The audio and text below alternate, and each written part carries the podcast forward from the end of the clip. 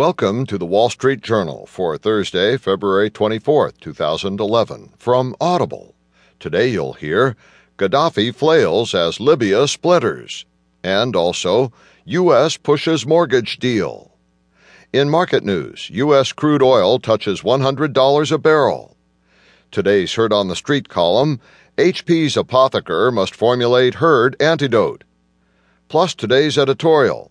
In Walter Mossberg's personal technology, Motorola's Xoom starts tablet wars with iPad. And from Personal Journal, Why Stocks Tanked. It Isn't Just Libya.